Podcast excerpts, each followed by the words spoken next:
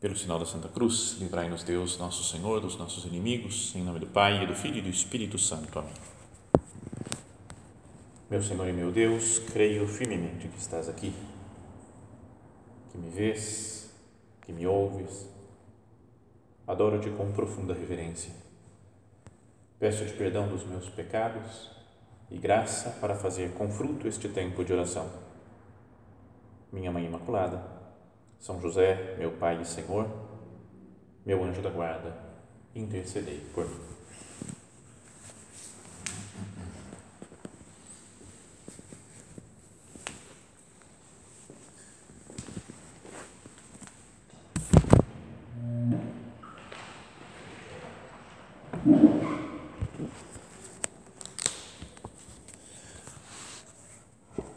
Vamos falar hoje sobre mais um personagem desconhecido da, da história, né, do, da, da, história da salvação, daqueles personagens que estamos seguindo assim, ao longo das páginas do Antigo Testamento.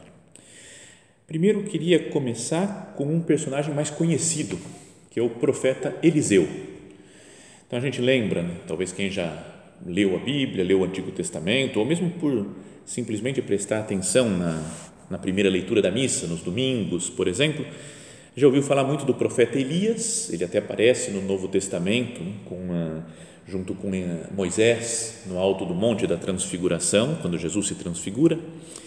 E, e esse Elias foi talvez o maior dos profetas, né, fez milagres, né, fez muitas coisas, foi muito.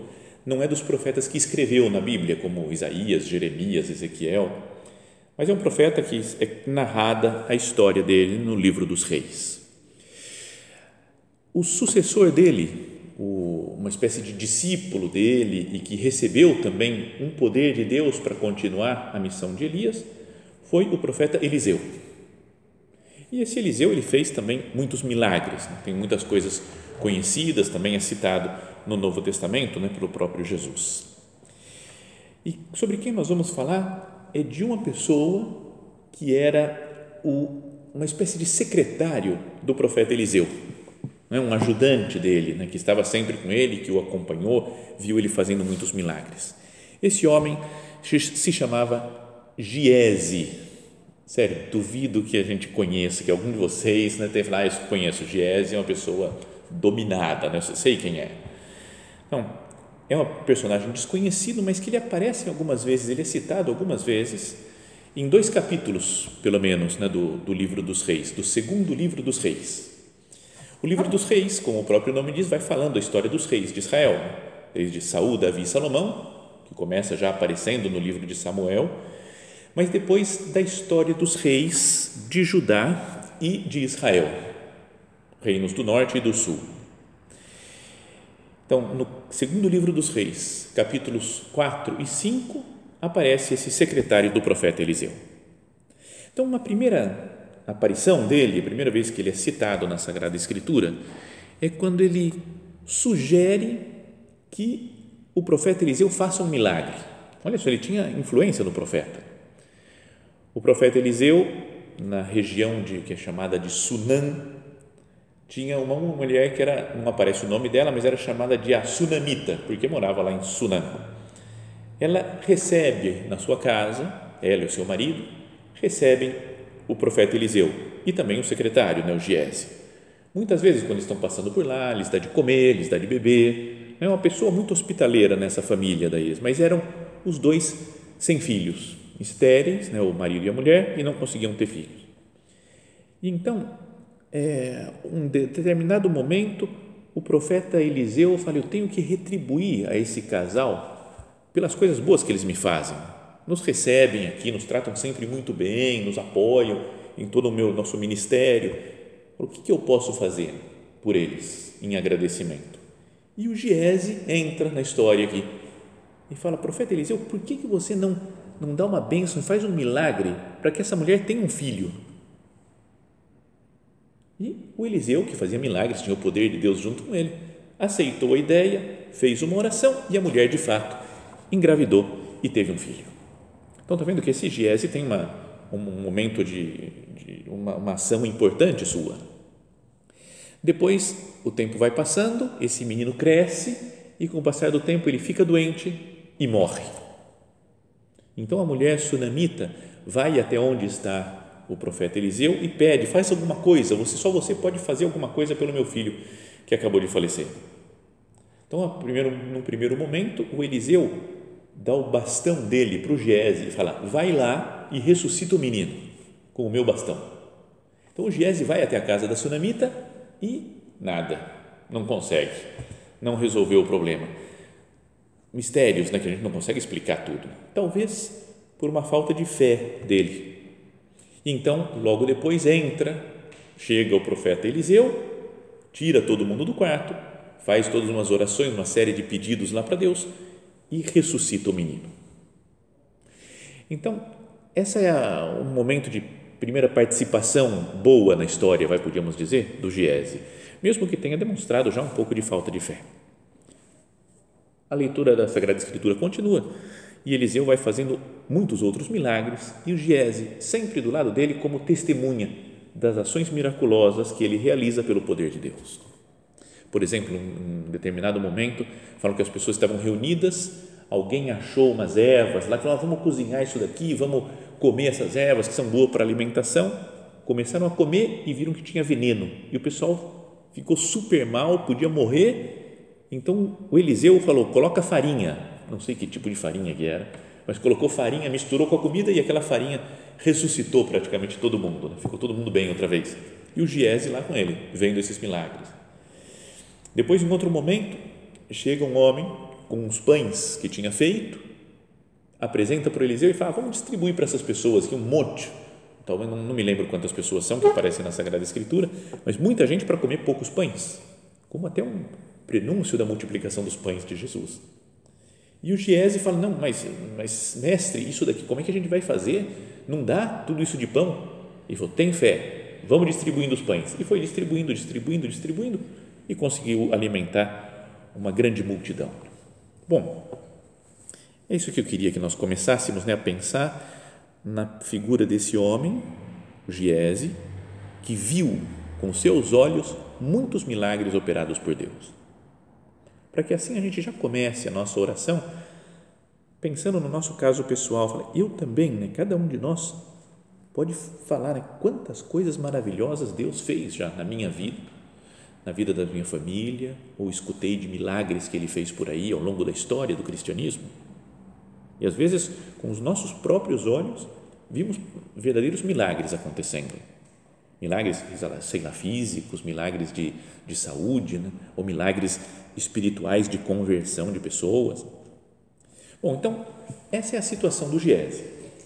Mas depois vem um momento ruim da sua vida é quando acontece aquela história famosa do Naaman, o sírio.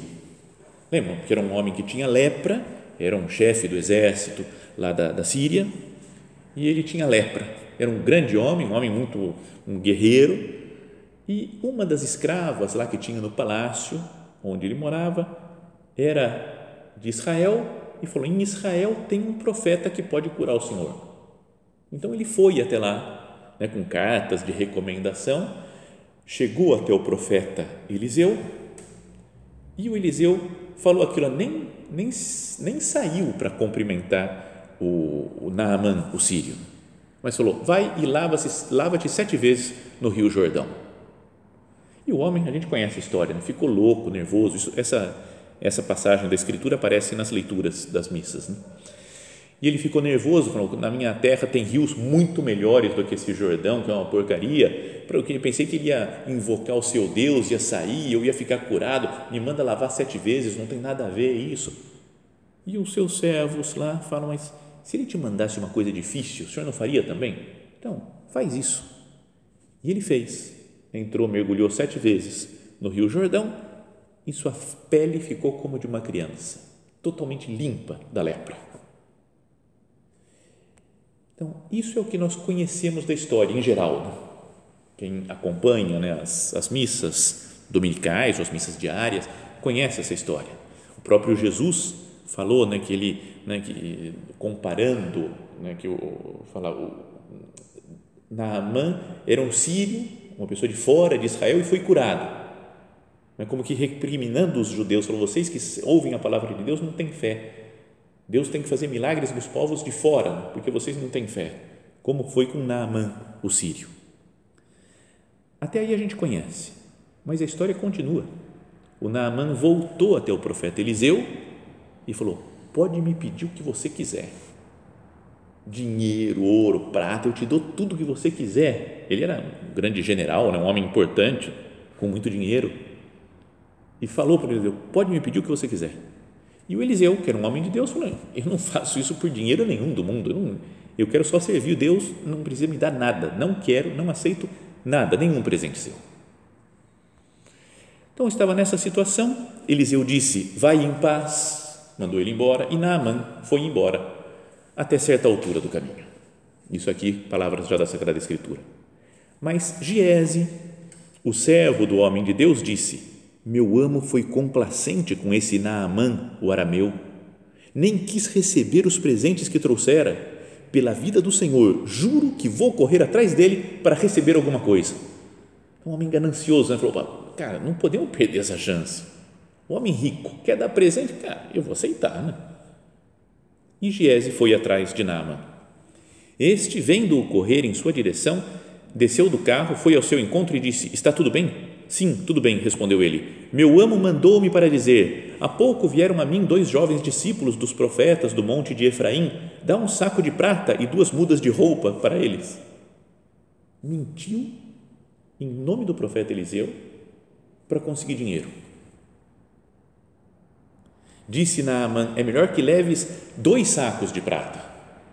Ele falou: Vamos, é, é mais do que você está pedindo, eu quero, eu quero te dar. Porque o, esse homem, Eliseu, me curou da lepra. Eu quero dar mais coisas para ele. Obrigou-o a aceitar e amarrou em dois sacos dois talentos de prata e as mudas de roupa e entregou a dois dos seus servos que os carregaram adiante de Giese. Chegando à colina, tomou a carga de suas mãos e aguardou em casa, despediu os homens e eles se foram.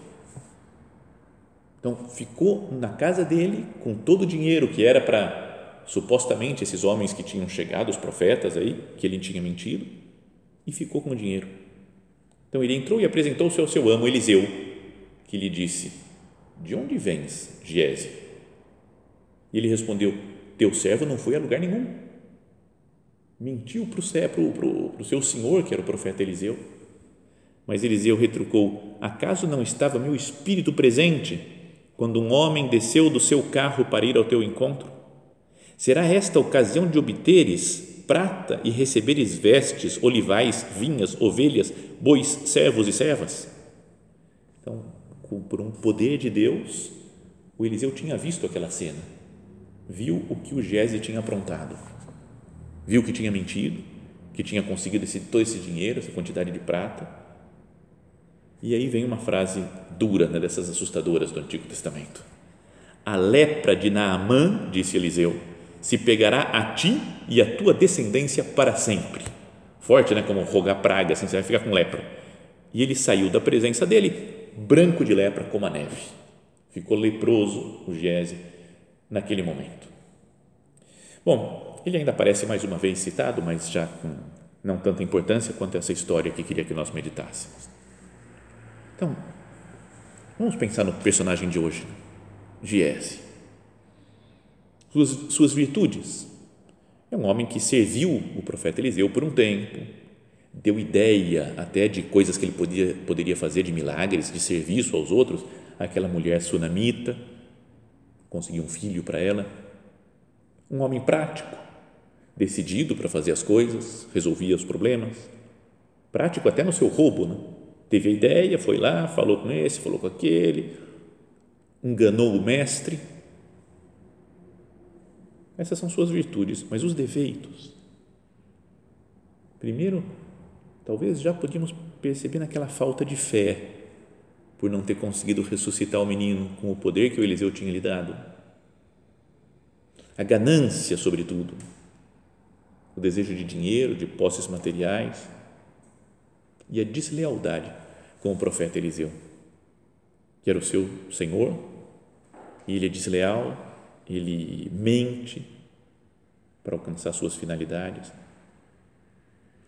Então, fazendo a nossa oração, agora trazendo né, para o dia de hoje, para a nossa situação atual, essa história que é palavra de Deus também, que está na Sagrada Escritura, podíamos, podíamos nos perguntar, Senhor, como que essa, esses acontecimentos desse homem tão desconhecido, tão do passado, podem influenciar na minha vida de hoje?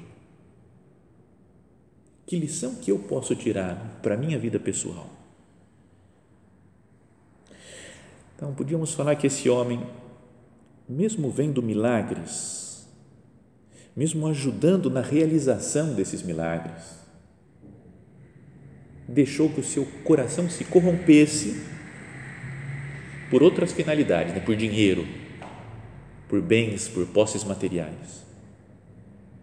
É uma espécie de Judas. Não podemos ver aqui nessa cena dele do Giese uma quase que um exemplar anterior do Judas que era quem guardava a bolsa também e roubava o que lançavam nela, né? a bolsa de dinheiro daquela comunidade dos primeiros dos apóstolos. Era um homem, Judas, que também tinha visto milagres que Jesus tinha feito na frente dele. Judas tinha talvez até ele mesmo realizado milagres, né? Lembra quando Jesus os manda de dois em dois, né? Pelas cidades da Palestina lá para pregar a palavra de Deus e eles falavam até os demônios se submetem, né? Judas viu milagres, fez milagres e estava preocupado com, com dinheiro, com a ganância. O Giese é a mesma coisa. Tem aí um desvio no amor. Um desvio no amor. Será que nós não percebemos né, claramente isso? Se, eles, se esse Giese tivesse o coração em Deus ou o coração no seu Senhor, o profeta Eliseu, não teria feito isso. Não teria trapaceado, enganado, mentido para conseguir dinheiro. Judas a mesma coisa. E nós? Perdão, Senhor, pelas vezes que em vez de ter o coração minha cabeça em você, meu Deus, nas suas obras. Eu coloco o coração em mim mesmo, nas coisas que eu posso conseguir, nas coisas que eu posso lucrar, nos bens que eu quero alcançar. Todo pecado, podíamos dizer que é um desvio do amor. Em vez de estar com amor na cabeça e coração centrados em quem tem que estar, em Deus, nas suas obras, o pecador, ele desvia a atenção para outras coisas. Ele deixa de ser teocêntrico, né, de ter o centro da sua vida em Deus, né, o cristocêntrico, para se tornar um egocêntrico. Eu estou no centro da minha vida e quero as coisas para mim, que as pessoas tenham, tenham a mim como ponto de referência, que as coisas materiais venham a mim, não a Deus. E isso acaba levando a um, um, um prejuízo né, da própria alma. Essa, esse castigo que recebeu o Giese, né, você vai ficar leproso e assim toda a sua descendência, né, não sei como é que foi depois a descendência do, do mas é, a lepra é até uma imagem na Bíblia de um castigo de Deus. Às vezes a palavra leproso é até traduzida, se pode traduzir como castigado por Deus. É a imagem do castigo de Deus, a alma que fica suja, porque colocou o seu amor nas coisas passageiras, nas coisas materiais, na própria glória. As escolhas erradas da nossa vida, portanto, elas provêm de não olhar para Deus, de focar nas nossas coisas, nos nossos interesses pessoais. Perdão, Senhor, pelas vezes que eu que eu desvio o olhar de você, que eu já não penso mais na sua glória, nas suas obras, nas coisas maravilhosas que nós já vivemos juntos, e passo a olhar para, para não sei para o sucesso que eu posso ter, um sucesso pessoal, para, para a glória pessoal, para bens materiais. até mesmo olhar a lista dos pecados capitais, né, assim chamados os vícios capitais, nos faz ver como, com que frequência nós desviamos o nosso olhar, nós fazemos o papel do giese, em vez de estar com o seu servo, com o seu, perdão, com o seu senhor, o Eliseu, o profeta, de, em vez de estar focado em Deus, focou em outra coisa, na sua vida pessoal, egocêntrico. Então, por exemplo, o pecado capital da soberba é quando eu busco a honra e a glória para mim e não para Deus. Quando coloco as minhas, a atenção no, no, na glória, na, na, na, nas minhas coisas pessoais. Quando eu quero ser reconhecido pelos meus dons, pelos meus talentos, quando eu quero ser aplaudido.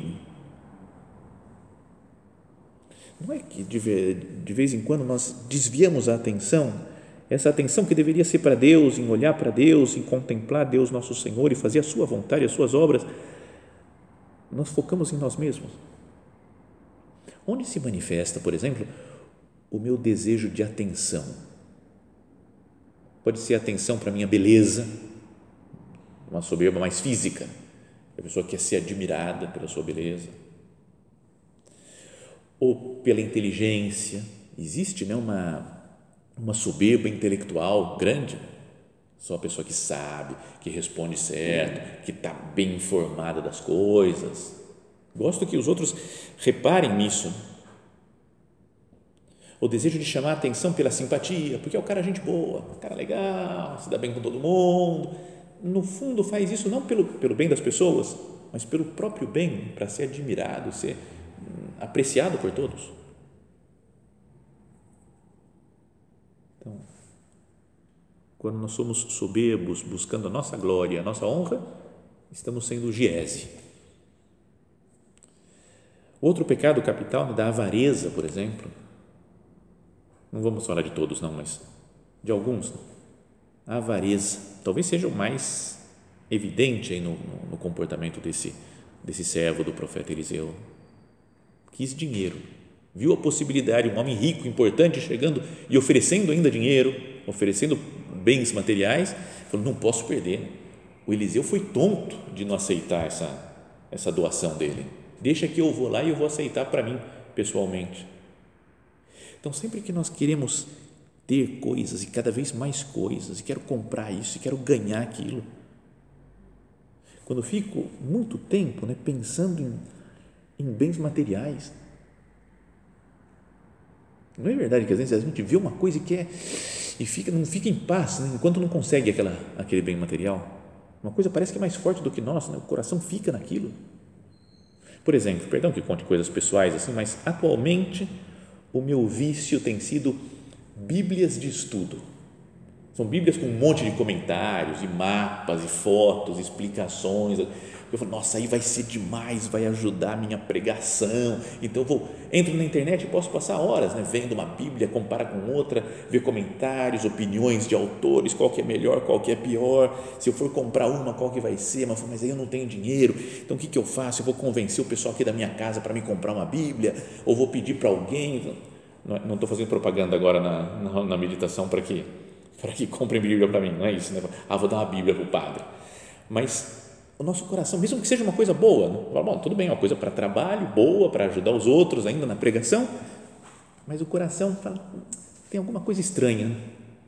não estou livre, desprendido de todas as coisas materiais, uma espécie de giese, mesmo pequenininho, porque não vamos enganar ninguém, não queremos ganhar ouro ou prata, mas tem uma certa enganação de nós mesmos, um pequeno giese dentro de cada um de nós. a luxúria, outro pecado, que são os pecados ligados à sensualidade, à né? sexualidade. Luxúria, volto a explicar outra vez, né? em geral o pessoal sabe já, mas muita gente fala, nossa padre, eu sou, eu tenho muita luxúria, quero comprar coisa cara. Não é de luxo, não tem nada a ver com luxo. Luxúria, os pecados relativos ao sexo. Então, mas quanta busca de prazer sensual existe na sociedade, né? Não só na sociedade, na nossa vida pessoal também. esqueço de Deus para procurar um prazer sensual no consumo de pornografia que tem por aí que, que cega a pessoa. A pessoa fica cega. Alguém dizia né, do sequestro da razão. Antes, quando a gente não está com uma tentação, a gente pensa, não, está errado, não vou cair mais nesses pecados, que baixaria isso. Razão perfeitamente, tudo super claro. Mas quando chega a tentação, parece que a razão foi sequestrada. Não, não, não funciona mais meu pensamento e me deixo levar por tentações de sensualidade. Não é um Giese que faz isso?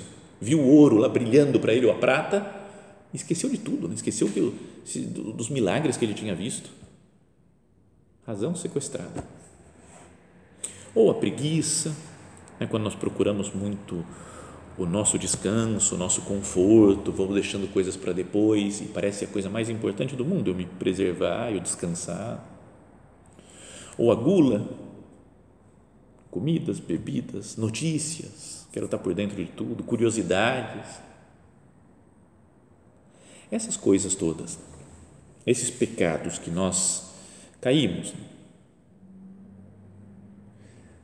não nos fazem pensar que nós podemos ser uma espécie desse Giese, porque ele viu coisas maravilhosas, viu milagres portentosos que o seu senhor, profeta Eliseu, tinha feito. Sabia que era Deus que fazia, através do profeta, esses milagres. E mesmo assim, deixou seu coração se perverter.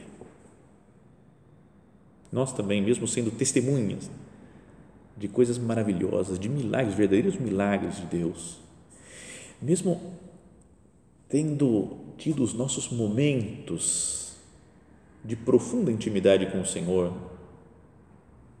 não é? Cada um de nós pense na própria vida, pense nas coisas que, nos momentos de oração em que conversou com Deus mais de perto, em que sentiu mais real a presença de Deus na nossa vida. Pensemos nos, não sei, nos momentos que nós recebemos Jesus na Eucaristia. E lhe prometemos que nunca mais o deixaríamos, que íamos viver com Ele para sempre. Pensa nos momentos em que nós recebemos Jesus, na, que recebemos perdão, o perdão de nosso Senhor no sacramento da confissão e renovamos o nosso propósito. Agora eu não vou cair mais, Senhor, eu não vou desviar mais o meu coração de você. Agora eu vou ser firme, eu vou ser fiel. E depois acabamos caindo, acabamos sendo como esse Giese que nós façamos então o propósito de não confiar mais em si mesmos, em nós mesmos.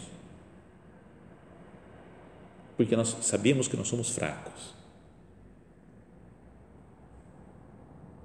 Que temos os pés de barro. É uma outra imagem do Antigo Testamento, né? de um sonho lá que tiveram, de uma, um, um gigante de, de, de ouro, de pedra, de, de, de, prata, de bronze, vários materiais preciosos, mas que tinha os pés de barro. O nosso padre, o São José Maria, falava que nós somos como esse gigante. Parece que está tudo bem, mas os nossos pés são de barro, nós somos fracos. Podemos cair a qualquer momento. Então, que eu não confie na minha força, não confie na minha história pessoal, nas coisas que eu já vi do passado, nos milagres que Deus fez na minha vida, que eu queira hoje estar unido ao Senhor na oração que eu procuro fazer, eu quero fazer bem feito, quero conversar, entrar em sintonia com Jesus, na, na vida sacramental, na, receber Jesus na Eucaristia, ser perdoado por Ele no sacramento da confissão, participar da Santa Missa, né, quando tudo resolver, agora essa situação de pandemia se resolver, eu preciso desse Jesus que esteja comigo dia a dia, para que eu não o abandone. Olhemos então para essa figura do Antigo Testamento, esse Gese, como uma alerta né, para nós. Ah, eu não posso ser como ele. Vi também milagres, não quero, por amor às coisas que passam, deixar a coisa que não passa, que é Deus, nosso Senhor, e o seu amor infinito por nós. Que nós sejamos fiéis, portanto, como foi Maria Santíssima. Viu e soube, ouviu falar de tantos milagres de Jesus, né? mas ela não estava unida aos milagres, mas ela tinha o conhecimento do seu Filho, Deus feito homem, Jesus Cristo, Senhor nosso. Que nós, como Maria Santíssima e com a sua ajuda, olhemos para Ele, né? para o nosso Mestre e Senhor, Jesus, por nenhuma outra coisa do mundo eu quero te deixar. Não quero me comportar como esse homem do Antigo Testamento que, que seguiu o seu prazer, o seu gosto, o seu, seguiu o dinheiro. Quero, com a ajuda de Nossa Senhora, te ser fiel por toda a minha vida.